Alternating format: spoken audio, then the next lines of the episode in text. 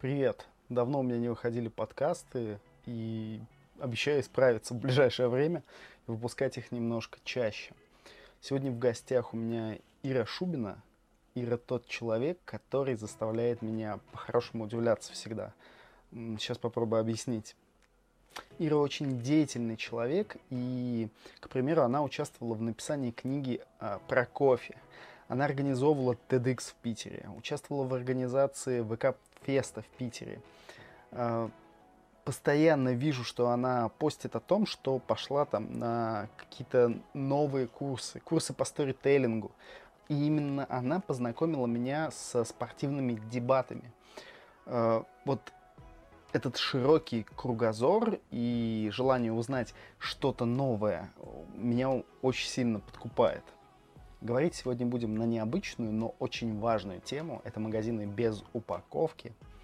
Затронем экологическую повестку, пофилософствуем про изменение мира к лучшему. В общем, темы, которые касаются каждого из нас. Ир, привет. Привет.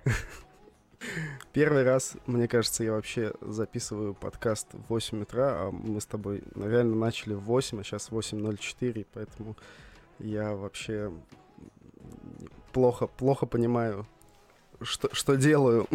Видел ваш эфир с Сережей, и вы говорили там про экологическую повестку, много всего разного говорили интересного, и в какой-то момент тебя очень сильно понесло, и я такой думаю, о, Ира, видно, что болеет э, на самом деле экологией, и именно сама как бы болеет, ну, видно, что тебе эта тема очень интересна, и вообще она, я думаю, достаточно важна. И вот э, ты оговорилась там по поводу того, что в какой-то момент э, вы просчитывали проект магазина без магазина продуктов без упаковки в Берлине. Э, и у меня сразу же возникла куча вопросов. Ну, то есть магазины без упаковки это круто. И вот эта тема, я впервые столкнулся с э, тем, что люди ходят с такими мешочками, я точно говоря не знаю, как они называются правильно, ну, типа авосик. И я очень сильно удивился тогда, я думал такой, о, вот это прикол. Ну, типа, какая-то фигня. То есть у меня вообще не проассоциировалось, как у человека, который, ну, э, сортирует мусор, на самом деле, вот тот момент, что э, можно ходить, можно таким образом быть более экологичным. Как бы это раз. А, потом я вообще, на самом деле, не сильно думал э, про магазины без упаковок. Ну, то есть, потому что это для меня, в, в моем понимании, это было не вполне логично. В магазине ты как бы сам все э, набираешь. Я такой, типа, блин, ну это как-то неудобно. А это потому, что я не носил мешочки эти.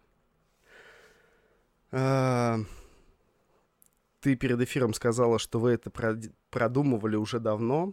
Вообще расскажи, как появились, как появилась такая идея и в чем вообще сложности всего этого дела?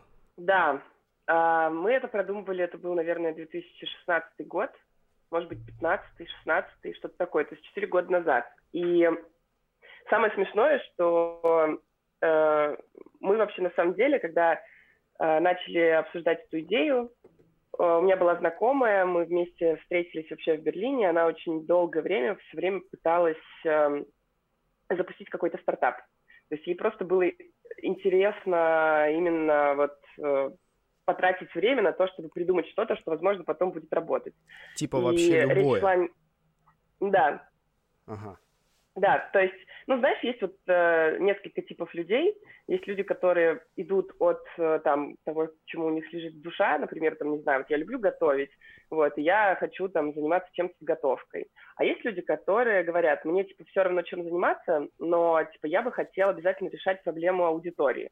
И угу. они, например, проводят большое исследование рынка, смотрят, какие ниши свободны, и уже в зависимости от этого выбирают э, сферу деятельности. То есть глобально им все интересно, но без э, какой-то вот конкретной, конкретной сферы. Они готовы заниматься чем угодно, если они уверены в том, что это принесет какие-то результаты и будет успешным. Вот. Ну и, собственно, как раз эм, девочка, с которой мы много тогда общались, э, она была больше вот про это, потому что я помню, что когда мы забросили уже идею магазина, она дальше начала придумывать какие-то вообще совершенно другие вещи, вот, и мне очень жаль, что я сейчас не знаю, как у нее дела, я знаю, что надо до сих пор в Германии, вот, но история не про это, а про то, что, в общем в какой-то момент она пришла ко мне и сказала, слушай, у меня есть идея стартапа, я вот поисследовала эм, э, рынок, и я э, решила, что было бы прикольно сделать продукты без упаковки. А в это время в Берлине уже был один такой магазин, и, в принципе, у них все было хорошо. Эм, он был в довольно таком хипстерском районе, недалеко от Кройцберга, и туда действительно большое количество молодых берлинцев э, ездили за продуктами. Как это выглядит все вообще? Давай сначала вот... Слушай, а про, еще про, такой, вот заранее еще такой вопрос. Как в Берлине с экологической повесткой? Ну, то есть все, все, те, все те разы, что я был в Берлине, я как бы не могу сказать, что это супер, э, ну, что это мегаполис, который полностью повернут как бы к, к экологии. Э, ну, ну, ну, он не супер чистый город, честно говоря. Вообще, в принципе. Да, я согласна. Я согласна с тобой. Очень Мне прогрессивный, кажется, но не супер чистый.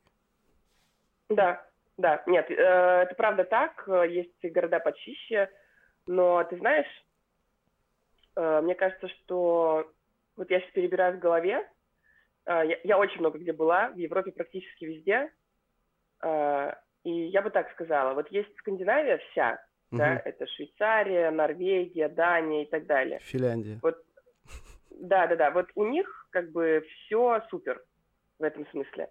А дальше уже все остальные города, они справляются как могут. То есть на самом деле Лондон, Париж, Брюссель, Берлин, они все очень грязные.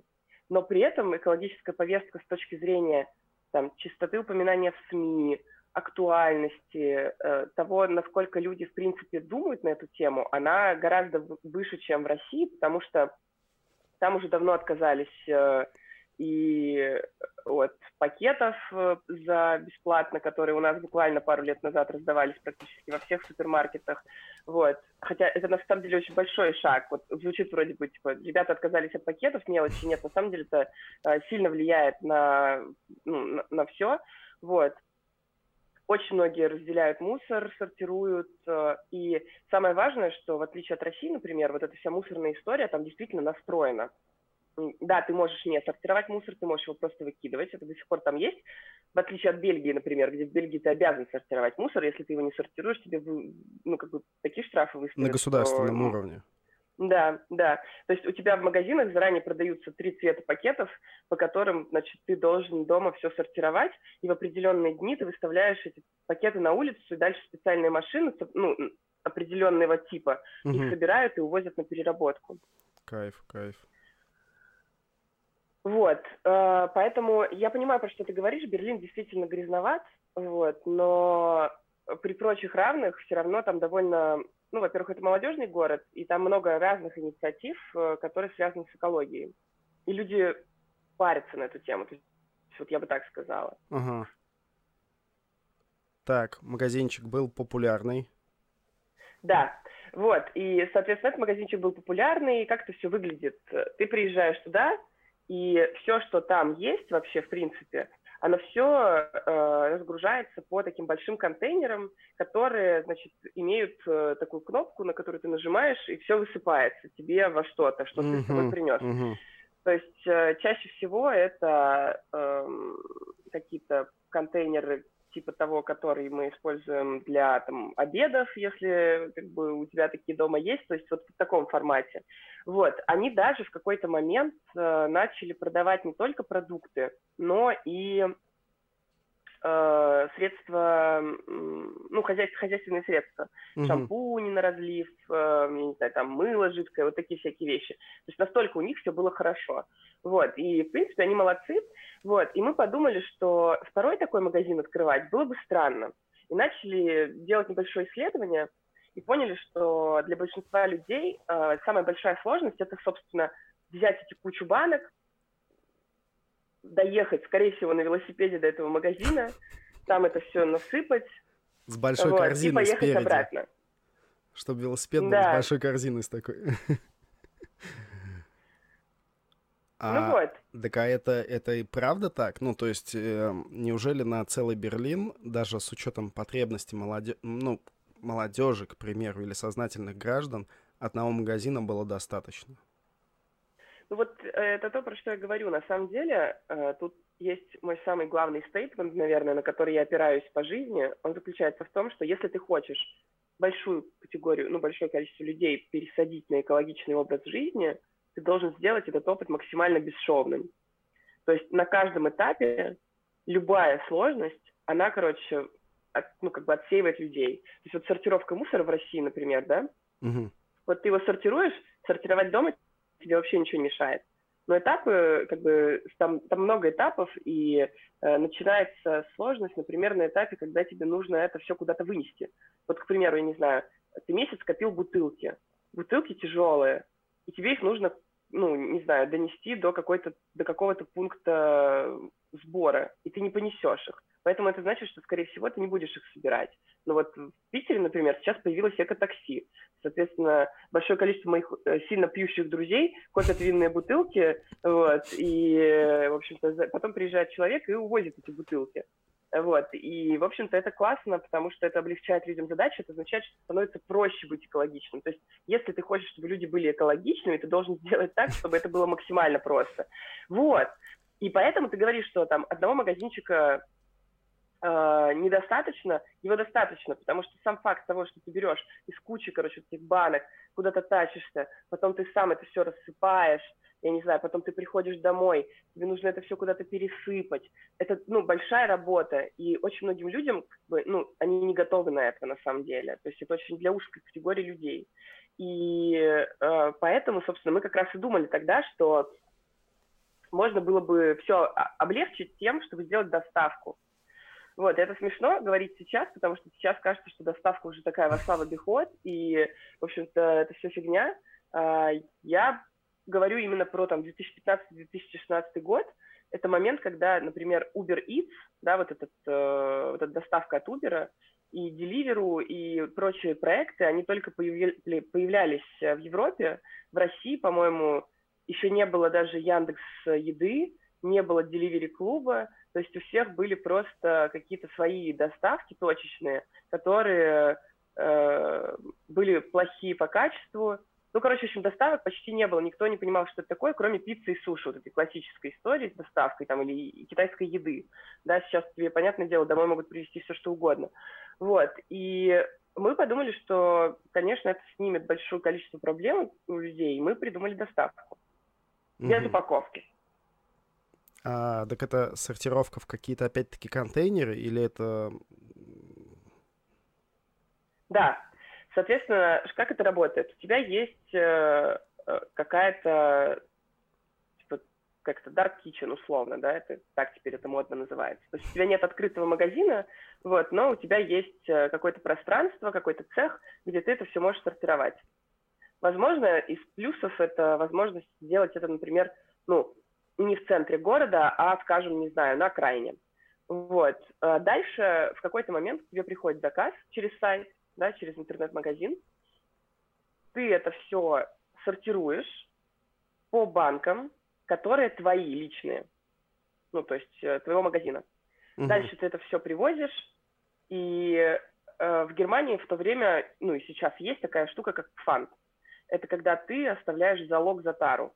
Это хорошо работает в магазинах, когда ты покупаешь, например, э, бутылку с водой, вот у меня бутылка с водой, видишь, да? Uh-huh. Вот, э, ты за нее платишь, э, например, 3 евро и 50 центов сверху за саму бутылку. И здесь на бутылке есть штрих-код, ну, у меня-то, конечно, нет, потому что мы, к сожалению, не в Германии, вот, который потом помогает тебе эту бутылку вернуть и получить деньги назад себе на счет. Соответственно, ты как бы берешь бутылку в долг, вот. Это, по сути, классная схема, между прочим, для того, чтобы заставить тебя потом эту бутылку вернуть, потому что иначе, ну зачем она тебе? Ты выпил воду, она у тебя валяется, вместо того, чтобы ее выкидывать, ты ее вернешь, получишь назад 50 центов. Ну Довольно да, много. чаще всего это нужно идти в тот же магазин, то есть это такая европейская тема, ты приходишь в тот же магазин, сдаешь на входе, кладешь в этот э, круглое отверстие бутылочку, получаешь штрих-код. И на кассе как бы ты либо э, оплачиваешь этим, этими 50 центами покупку, либо еще что-то с ними делаешь. А, это классная штука, я согласен. И как бы и идея нормальная, что получается, что тебе привезли банки, и ты, грубо говоря, их взял в аренду у, у продавца. И со следующим заказом вернул ему эти банки. То есть я понимаю, да. что та- такого рода должна была быть схема. Да-да-да, абсолютно. То есть, э, ну, все, ты все правильно понял, да. Вот, соответственно, и потом э, со следующим заказом ты это все возвращаешь, ну или не возвращаешь, но мы не теряем ничего, потому что ты за них уже заплатил, вот, и э, дальше ты получаешь какой-то следующий заказ свой, и все. И так вот это работает, такая циркуляция банок в природе, угу. тебе все рассыпают и так далее, и так далее. Слушай, ну вопрос встает сразу э, такой внутримагазинный. Ты же не можешь покупать себе на склад то, что ты продаешь без упаковки. Вот, вот еще в этом вопрос. То есть ты же, ну, крупу тебе, скорее всего, привозят в пачках. То есть э, сложность фасовки у тебя, как у продавца на месте, она же тоже, по идее, должна возникать.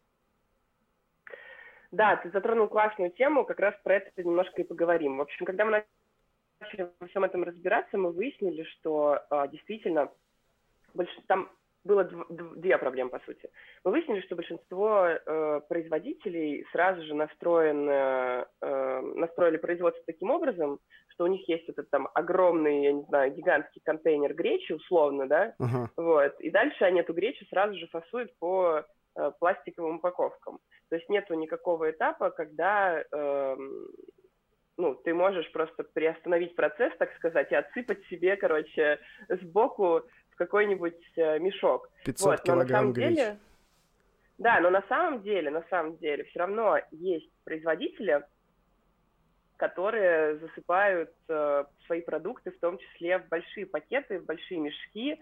Это тоже упаковка, но с точки зрения объемов это гораздо менее вредно. То есть, условно, есть разница между тем, когда ты берешь, я не знаю, там, пакет 50 килограмм, да, такой какой-нибудь, э, Эм, ну, я понял, как ну, гигантский мешок картошки, короче. Да, да, да, да, да, да, да. Вот. Или ты берешь все это в пластике, и, конечно, есть большая разница. Просто, ну, сразу такой вопрос, э, насколько реально, э, то есть не то, что насколько реально, сложность нахождения продавцов с таким, которые готовы поставлять товар в такой таре, мне кажется, он еще, а, она еще выше, чем э, поиски людей, которые готовы купить у тебя э, крупу на россыпь или что-то вообще в рассыпном формате, потому что когда ты сказала, что магазин начал торговать мылом там и шампунями на разлив, и я вообще прикинул, блин, как они это все получают. Ну, то есть это какой-то уровень, который мне вообще непонятен в организации. И да, круто, что ты не э, с одной стороны, не э, культивируешь у себя кучу маленьких бутылочек э, из-под шампуня, которые в утилизации сложны, опять-таки, но с другой стороны, вот эта проблема о том, что тебе нужно приехать со своей бутылкой для шампуня, я о ней вообще не задумывался. Э, судьба магазина тебе неизвестна в Берлине? Он работает еще? Нет, у них все супер. Да-да-да, нет, у них все вообще отлично. А вообще... Мне даже в смысле... Ага. Да, говори. А, я вообще... Такие примеры в Европе еще где-то есть, которые ты да, видела? Да, да, да, конечно. Конечно, так они же есть и в Москве. Этот же, это сетевик какой-то? Нет, нет, это все разные люди. На самом деле, вот как раз, мне кажется, сетевым э, способом организовать такое очень сложно, потому что... Почему, кстати? Но вот мне кажется, что э, это довольно сложный процесс, и есть ощущение, что ты должен прям очень много времени тратить на то, чтобы организовать работу магазина, поэтому поэтому международную сеть я очень слабо себе представляю, как это будет работать. То есть ты, по сути, каждый раз в новой стране заново собираешь э, весь процесс. У тебя нет возможности, знаешь, как у Лидла, короче, Э, взять и сделать цепь, такую цепь сеть. поставок настроить и настроить потом цепь утилизации? Ты вот в этом плане? Угу. Да, Слушай, да. Но мне кажется, по крайней мере, это гораздо проще в рамках одной страны, потому что если уж ты в рамках одной страны смог сделать один магазин, масштабировать эту историю на крупные мегаполисы, наверное, не так и сложно. Единственная проблема с утилизацией. То есть мне кажется, что если ты делаешь такой магазин, у тебя должна быть еще какая-то точка утилизации дополнительная. То есть ты что-то и должен сдавать в переработку. Э, по крайней мере, ты сдаешь ту же самую упаковку, э, битое стекло от банок, там, чтобы люди к тебе приходили не только за продуктом, но еще и могли у тебя что-то сдать. Ну, то есть, да, ты правильно говоришь, логика примерно такая получается. Условно, есть поставщики, которые потом э, забирают у тебя то, в чем они тебе это привезли. Есть э, те, кто привозит тебе, например, в бумаге, и ты это все сдаешь э, в переработку. Ну да. Если я правильно тебя поняла. Но ты можешь сдать это все в переработку потом, это не проблема как раз. То есть, по сути, смотри, какая твоя задача? Есть э, там два типа упаковки – та, которая перерабатывается, и та, которая не перерабатывается. Вот та, которая не перерабатывается, это прям очень плохо. И от этого нужно, конечно, вообще избавляться и даже не, как бы, не, не, ну, ничего с ней, короче, не делать, просто перестать ее уже производить. Вот. А вся остальная, она должна быть укруп, укрупнена, то есть это, например, там больший пакет, это означает, что это будет просто меньше по количеству упаковки, вот, и дальше она должна обязательно сдаваться на переработку. Но тут как бы начинается моя любимая в России тема как раз, потому что в Европе с этим все гораздо лучше, потому что в России проблема с переработкой, нету проблем в том, что люди сдают э, мусор на сортировку, потому что, в принципе, это можно организовать каким-то образом. Вопрос в том, что сейчас самое узкое место – это то, что дальше с этим мусором происходит. То есть просто э, есть куча сложностей с тем, как сегодня это все работает. И в итоге там большинство вещей оказывается на мусорке. Э, это не значит, что нужно перестать сортировать мусор – в этом смысле я ни в коем случае за это не топлю. Просто нужно бороться за то, чтобы ну, там, государственные или частные бизнесы, э, они выстроили процесс переработки мусора, потому что это сейчас самое важное. Слушай, ну, мне нравятся понятиями, которыми мы здесь оперируем с тобой. То есть ты говоришь там, что вот это вот, это не надо производить вообще такую упаковку. Но, опять-таки, есть вопрос в том, что некие товары, есть определенный ряд товаров, которые в другой упаковке на данный момент выпускать не получится, потому что для них нет другой упаковки. Ну, то есть химия бытовая, ты ее не сможешь разливать по бумажным пакетам, к сожалению. То есть здесь либо отказываться от бытовой химии, либо э, придумывать какую-то другую историю с упаковкой этой химии. А потом... Можешь разливать ее в стекло. Ты можешь разливать химию в стекло э, кайф, согласен. Но здесь, опять-таки, есть вопрос э, еще достаточно большой на уровне сдачи, э, сортировки, потому что стекло ты должен отдать в одно место, э, банки ты должен отдать в другое место, пластик, который перерабатывается в третье место, пластик, который не перерабатывается в четвертое место, и даже в Питере, по-моему, нету одного места, куда ты можешь принести все. Вот даже на этих э, эко-сборах, да. мусорные сборы, вот эти большие, ты что-то туда да не можешь принести. То есть люди туда приносят гигантские такие пакеты с мусором сортированным, и что-то все равно увозят обратно, потому что там, вот, к примеру, пластик, который от, химик, от химии, он там не перерабатывается. Ну, то есть они его, то есть, не принимают. И то есть что-то, упаковку какую-то они говорят, да. блин, чуваки, выкидывайте в мусор. И тут, э, ну, тут как бы очень много ступенчатых проблем, которые э, до самой переработки мусора еще не доходят. То есть... Э... Да, да. Ну, я согласна с тобой, э, и я понимаю, про что ты говоришь, просто тут как бы какая история? Есть э, разные уровни, на которых разные страны находятся. И у нас есть кейсы, где все работает более-менее нормально. То есть процесс сортировки, переработки мусора настроен. И, э, в принципе, это означает, что это реально. Просто это нужно сделать. Но конкретно, например, если мы говорим про российскую действительность, есть проблема на всех уровнях. Начнем с того, что люди, в принципе, не супер как бы вовлечены в эту тему. У нас, э, мне кажется, в стране довольно э, такая э, экологическая повестка у нас не актуальна. И я понимаю, что она довольно актуальна среди там очень узкой прослойки в мегаполисах, но на самом деле, если посмотреть на всю страну, то, к сожалению, нет. Вот. Дальше, соответственно, э, сортировка тоже это довольно сложный процесс, который нужно, ну, как бы сначала освоить и понять, что есть разные банки, а вот еще, смотрите, есть вот такие банки, и они там вообще не перерабатываются, и ты на них сначала смотришь в первое время и такой, типа, а в чем разница? Ну, то есть, как бы, и нужно это все равно освоить, и люди там не готовы, например, сидеть и думать на эту тему. Дальше потом тебе нужно это все куда-то деть, и дальше это еще должно быть переработано. То есть на всех этапах всегда есть какие-то сложности. Но если возвращаться к магазину, я все равно считаю, что эта история такая немножко про мелкие шаги, как бы. И если есть у тебя возможности, силы э, там, покупать продукты в магазине, где это все без упаковки, то лучше попробовать и ну, попробовать купить это там, да, и посмотреть, как ты вообще себя будешь на эту тему чувствовать, потому что очевидно, что если человек в какой-то момент решил открыть такой магазин, то он на своей стороне уже сильно запарился, чтобы упаковки было минимальное количество. Да, ты прав, скорее всего, все не получится сразу же куда-то деть.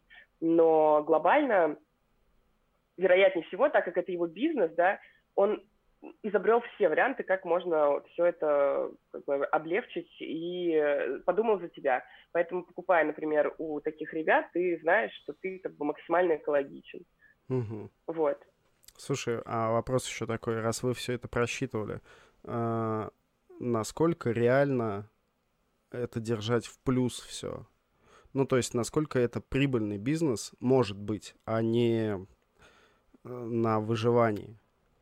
Угу. Это может быть прибыльный бизнес, потому что на самом деле э, это, давай так, э, по-другому скажу. Это может быть прибыльный бизнес. Э, есть другая сложность, это scale, то есть когда ты растешь.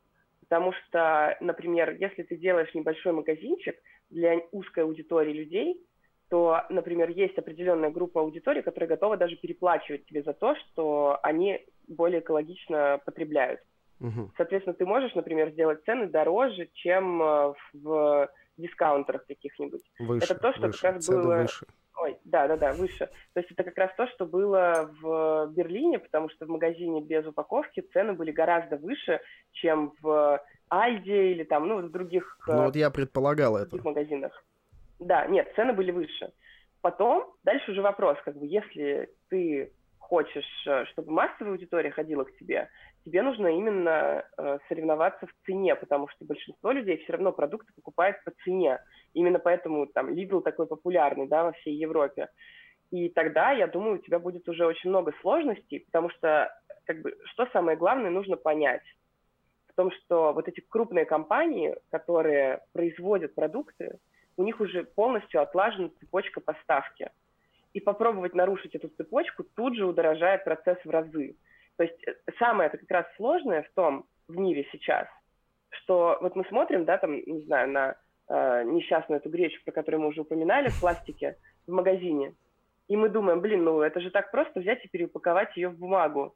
На самом деле нет, это типа супер сложно. Это сложно во всех смыслах. Это сложно с точки зрения там качества упаковки, того, как она хранится, того, как в ней сохраняется свежесть и так далее, и так далее. То есть это самая, наверное, больная тема, но, к сожалению, сейчас там, довольно сложно найти альтернативу пластику так, чтобы соблюсти все условия. Вот, это действительно так, но я думаю, что нужно просто над этим работать и искать какие-то другие варианты. То есть мне кажется, что, может быть, мы слишком как-то примитивно смотрим на процесс, и, может быть, нам нужно пересмотреть весь процесс целиком. То есть как сейчас выглядит, например, процесс производства продукта. Есть какой-то продукт, который в одном месте производится в большом количестве.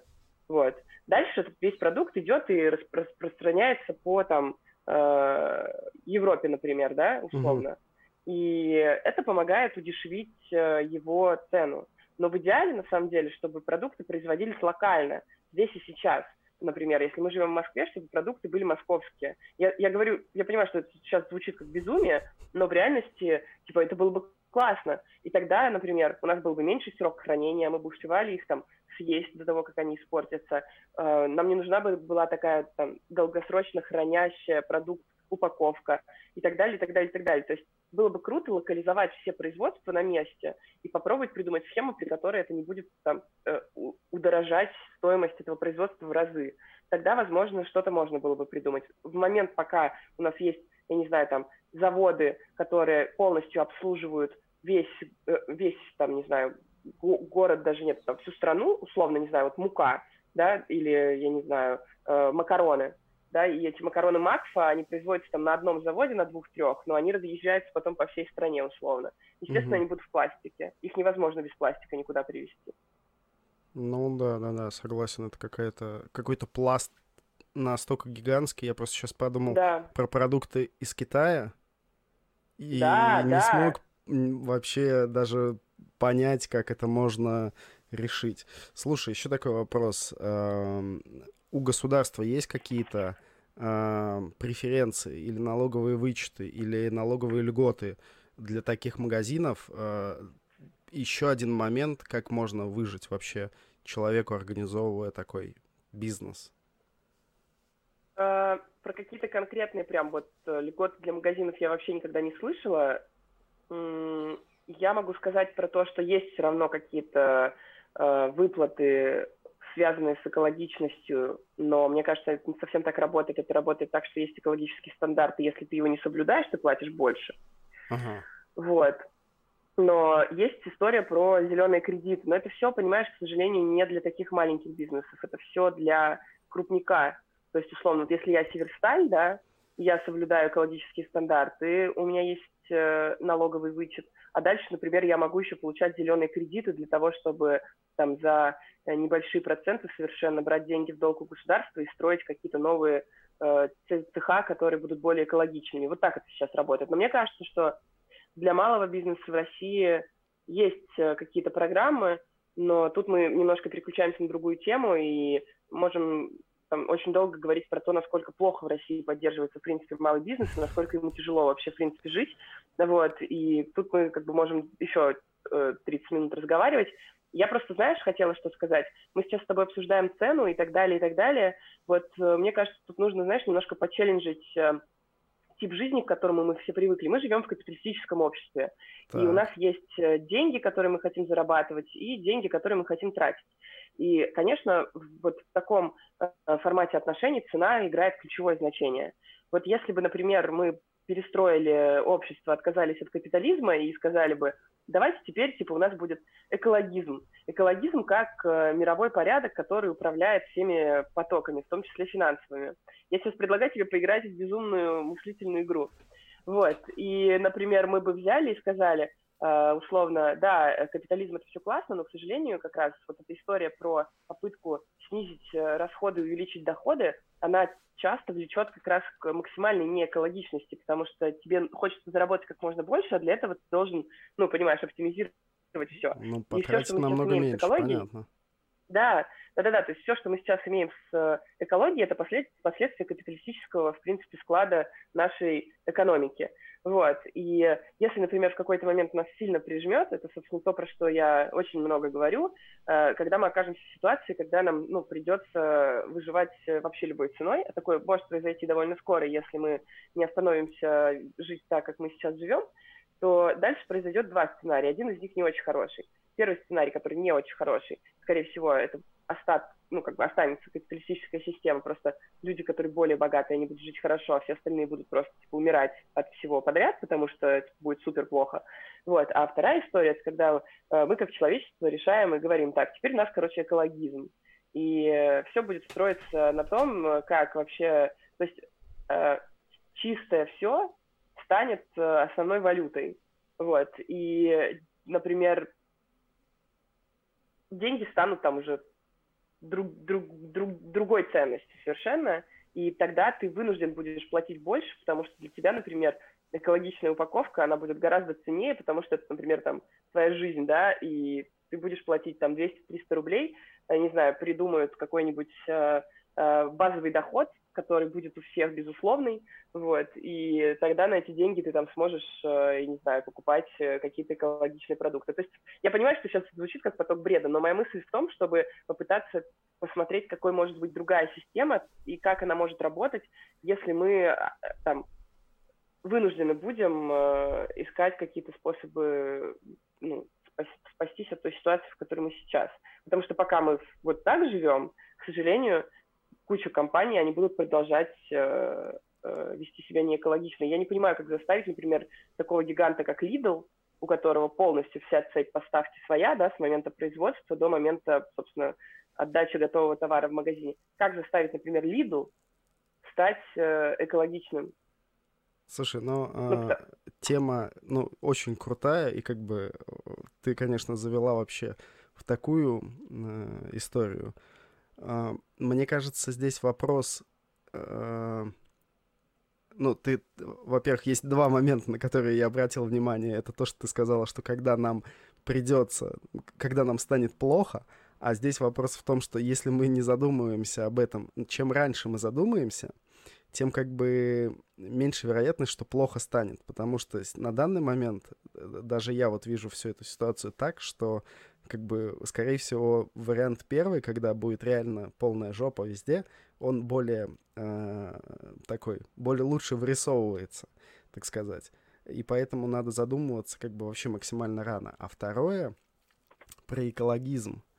Э, я не знаю, поймет вообще народ или нет, но мне кажется, что это история про личную ответственность. То есть здесь вопрос в том, что ты на себя изначально должен взять ответственность за э, окружающую среду. Ну, то есть ты такой говоришь, все, окей, вот теперь я все понимаю, и эта ответственность лежит на мне, как на потребителе, как на человеке, который будет э, на человека, который ответственен вот как бы за весь вот этот мусор.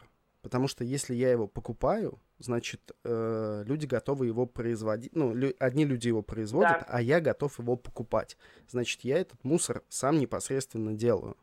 Э, и вот, вот, вот этот вот момент, мне кажется, он такой достаточно важный в, в голове человека, чтобы он понял его, что он и является производителем мусора. Не какая-нибудь там корпорация, не Lidl, который ах, он говно такое, не хочет делать экологичным это все, а я, покупающий огромный пудинг в пластиковой банке в Лидле, и такой хавающий его, и такой типа, м-м, очень экологичный пудинг был, и выкидывающий эту упаковку. А, много из моих знакомых, кто даже думает о сортировке, они такие типа, блин, чувак, ну я тут почитал, как сортировать пластик, так это же его надо помыть, эту банку. Это надо крышечку да. отдельно собрать. Это мне надо упаковку снять. Ну какого хрена, типа? И э, многие рассуждают так. Я готов заплатить 10 рублей сверху этой бутылки, но не сортировать ее сам.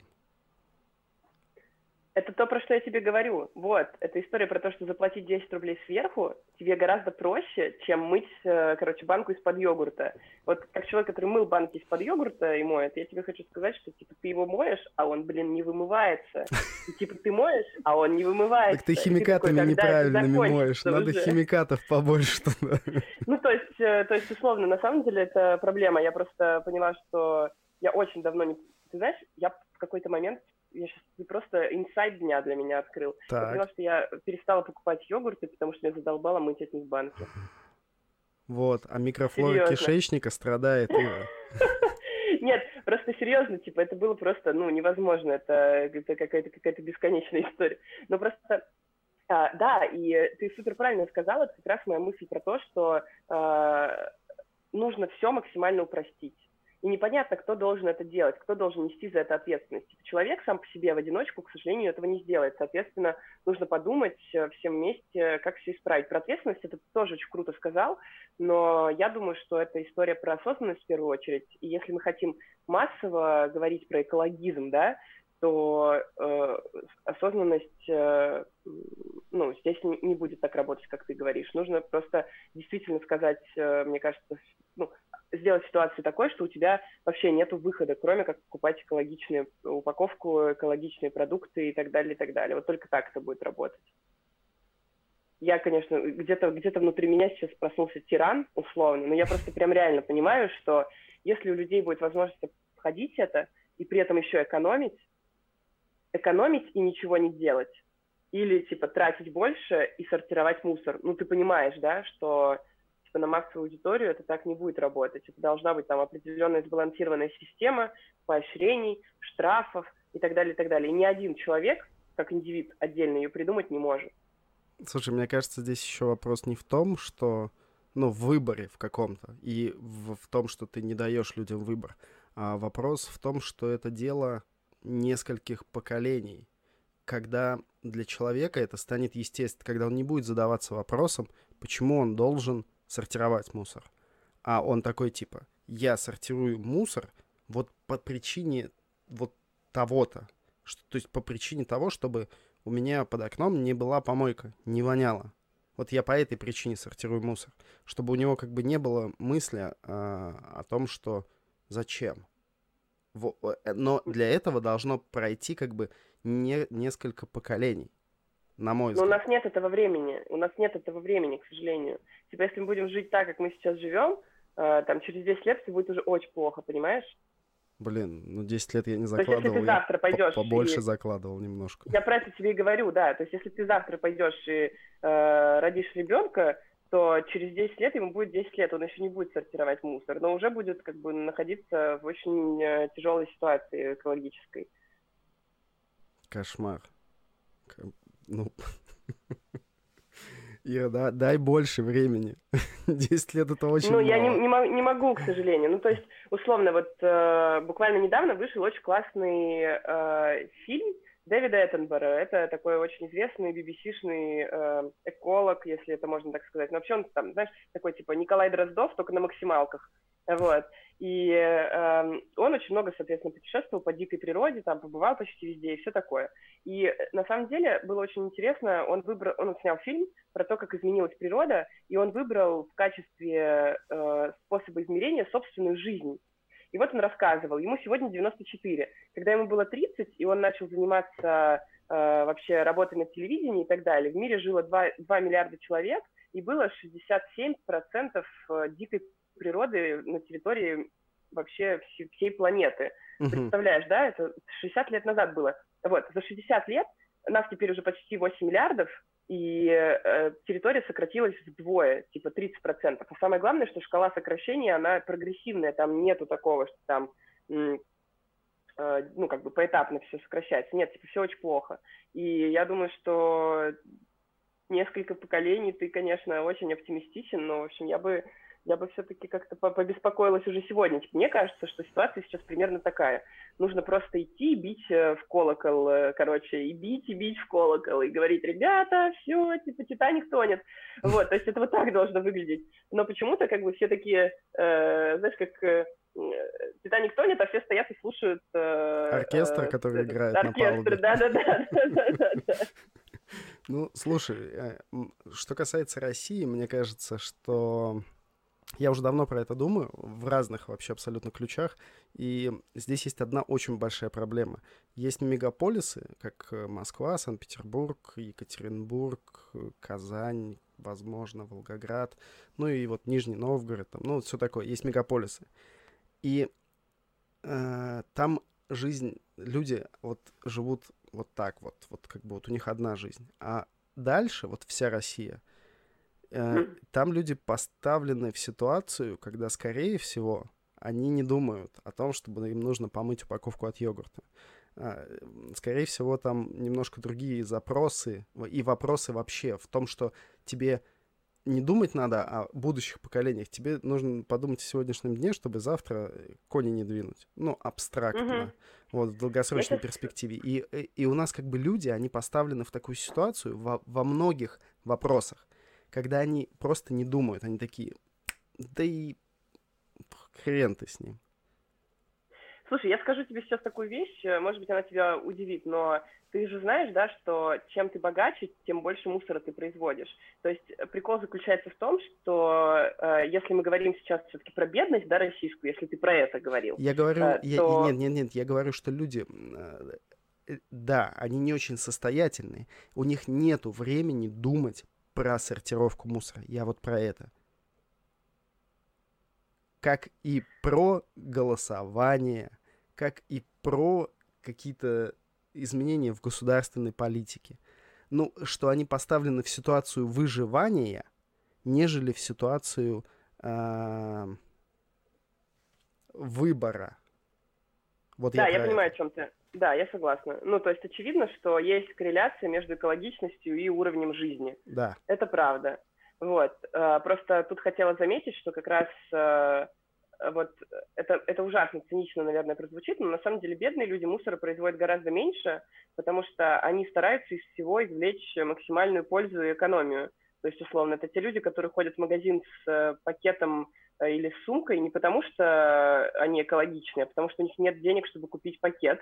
Вот. Или это люди, которые, например, покупают банку с молоком, да, вот эту, которая эм, пакет именно молочный, да, вот который угу. не не бутылка, Я а пакет. понял, да, да, да. Да, а потом, короче, обрезают от него половину и используют его, чтобы посадить э, э, саженцы и так далее, и так далее. Понимаешь? То есть эта история про э, reuse, как бы она как раз в бедной части России очень распространена, потому что если ты вспомнишь, например, свое детство, хотя ты все-таки родился в Ленобласти, поэтому мне кажется, у вас все было получше. Вот, например, в моем детстве, типа, у нас э, ни один пакет не выкидывался никогда.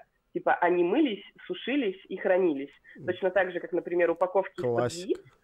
Да, и упаковки из-под яиц тоже как бы они хранились стопками, а потом использовались там, например, на растопку. Или, например, вот эти баночки, про которые тебе сказала как раз, типа, у меня у бабушки до сих пор дома, типа, эти баночки стоят, потому что ей Друг кажется, что они завтра ей... Вот да, да, да, да, да, потому что они обязательно понадобятся, понимаешь? И это тоже, как бы, во-первых, э, пожалуйста, вот тебе сортировка мусора, бери, вывози, уже все помыто.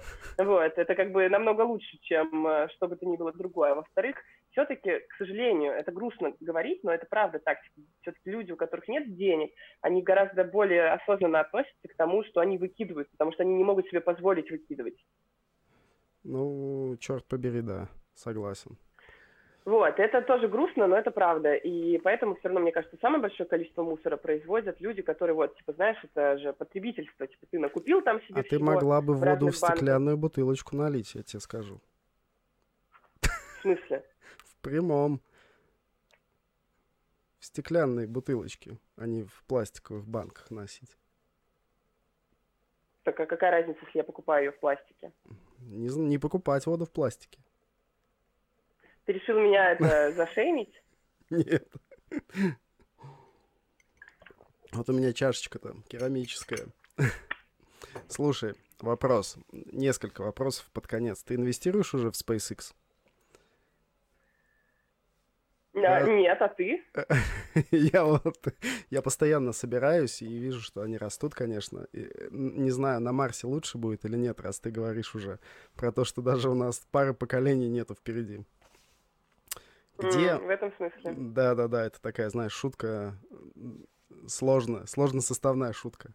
А, да, да, да, да. Где можно вообще посмотреть что-то вот человеком про экологию? Ну, в том плане, что искать? Раздельный сбор мусора. Что вот на что бы ты советовал обратить первое вот ваше внимание, типа человек, который никогда не сталкивался с экологической повесткой, с чего начинать? Ну вот давай э, проведем эксперимент. Мне кажется, что э, можно реально вбить э, экологичный образ жизни в Google, серьезно. То есть э, я просто сейчас могу насоветовать, знаешь, из разряда... Так нет, э, ну, мы там... же говорим сейчас про тебя, то есть... А, про меня, хорошо. Да. Но я очень люблю читать блог Гринписа. То есть мне кажется, что они довольно понятно пишут про все, но типа он все-таки больше для продвинутых, для тех, кто понимает э, азы. Тут смотри, знаешь, это как раз и была моя мысль. Типа, так. прикол заключается в том, что тебе не нужно знать, там, углубляться, типа, вот почему это все именно так, почему там вот один вид пластика перерабатывается, другой нет и так далее. Кажется, что тебе не нужно тратить на это время, тебе нужно просто, короче, скачать максимально прикладные инструкции. То есть самая главная задача — это внедрить э, э ну, там, экологичность э, в свой образ жизни, да, условно. И для этого просто есть миллион самых обычных материалов. Я ввела в Гугле, я открываю просто Wonderzine, вот, и здесь есть э, прям большой материал, как вести экологичный образ жизни. Здесь рассказывается прям конкретно э, про то, что люди делают и так далее. Все начинается типа с очень простой вещи, да. Это э, заменить пластиковое все на не пластиковое все. Э, и под этим я имею в виду, например, пакет, с которым ты ходишь в магазин, да, это всегда должна быть сумка, а не пластиковые пакеты. Дальше это должны быть мешочки вместо пластиковых пакетов, по которым ты расфасовываешь овощи, которые ты берешь на вес. Вот. И, соответственно, нужно сделать так, чтобы ты выносил минимум пластика из ну, магазинов, чтобы у тебя его дома не было. Вот. Дальше, соответственно, все, что ты вынес все-таки, оно должно э, сортироваться. Вот. Э, самая простая для сортировки это как раз вот эта вот пластиковая бутылка. С ней типа все понятно. Вот. Поэтому как бы у меня нет проблем с этим. Я как бы очень спокойно отношусь к пластиковым бутылкам, потому что, ну, объективно, это к разговору про ценность, да. Типа вот эта бутылка стоит 28 рублей, а стекло какое-нибудь, оно начинается там от 100. То есть разница в три раза. Вот. И это довольно уже ощутимые деньги, причем ты платишь за воду. Понимаешь, ты же платишь как бы э, в итоге стекло тебе не нужно. Ты покупаешь э, воду в три раза дороже. Вот, это тоже жесткая как бы история, потому что в итоге вся вода плюс-минус одинаковая на самом деле в этих бутылках. Вот, и, э, ну, то есть твоя задача просто оптимизировать свой быт. Да, я уже не говорю про то, что нужно пересесть с личного автомобиля, типа нужно не пользоваться личным автомобилем в городе, я не знаю, там больше ходить пешком, больше ездить на велосипеде и т.д. и т.п. Но все равно самая большая часть э, экологичной истории, она лежит в покупках. Вот и все. Соответственно, нужно просто типа, меньше покупать, покупать больше объемы, если есть такая возможность. Сухие, например, э, продукты. Вот я, например, покупаю гречу в таких э, трехкилограммовых пакетах вместо э, однокилограммовых. Соответственно, вот у тебя есть там три таких пакетика, да, или один большой. Вот один большой, он как бы, ну, на самом деле в три раза экологичнее. Да, Хотя но не пластик. в три раза больше упаковки на него ушло. Вот этот момент. Нет, тоже. нет, если ты, если ты посчитаешь по площади, то все равно это как бы будет лучше, потому что он вот такой такой оп, угу. как бы, а, а там такой. И, в общем, э, эм, в общем, да, и просто просто следить за этим и знать, что любая вещь, которую ты заносишь к себе домой, там, это мусор, на самом деле. Блин, кайф. Так или иначе хорошо, хорошо с тобой поговорили. И на, такие, на такую животрепещущую тему. Я даже прям еще раз испугался за этот год, что осталось гораздо меньше времени, чем я планировал. Спасибо тебе за эту ценную информацию. Да, обращайся. Я это люблю, люблю, значит, поговорить про депрессивные темы. Про то, сколько вам осталось. Да.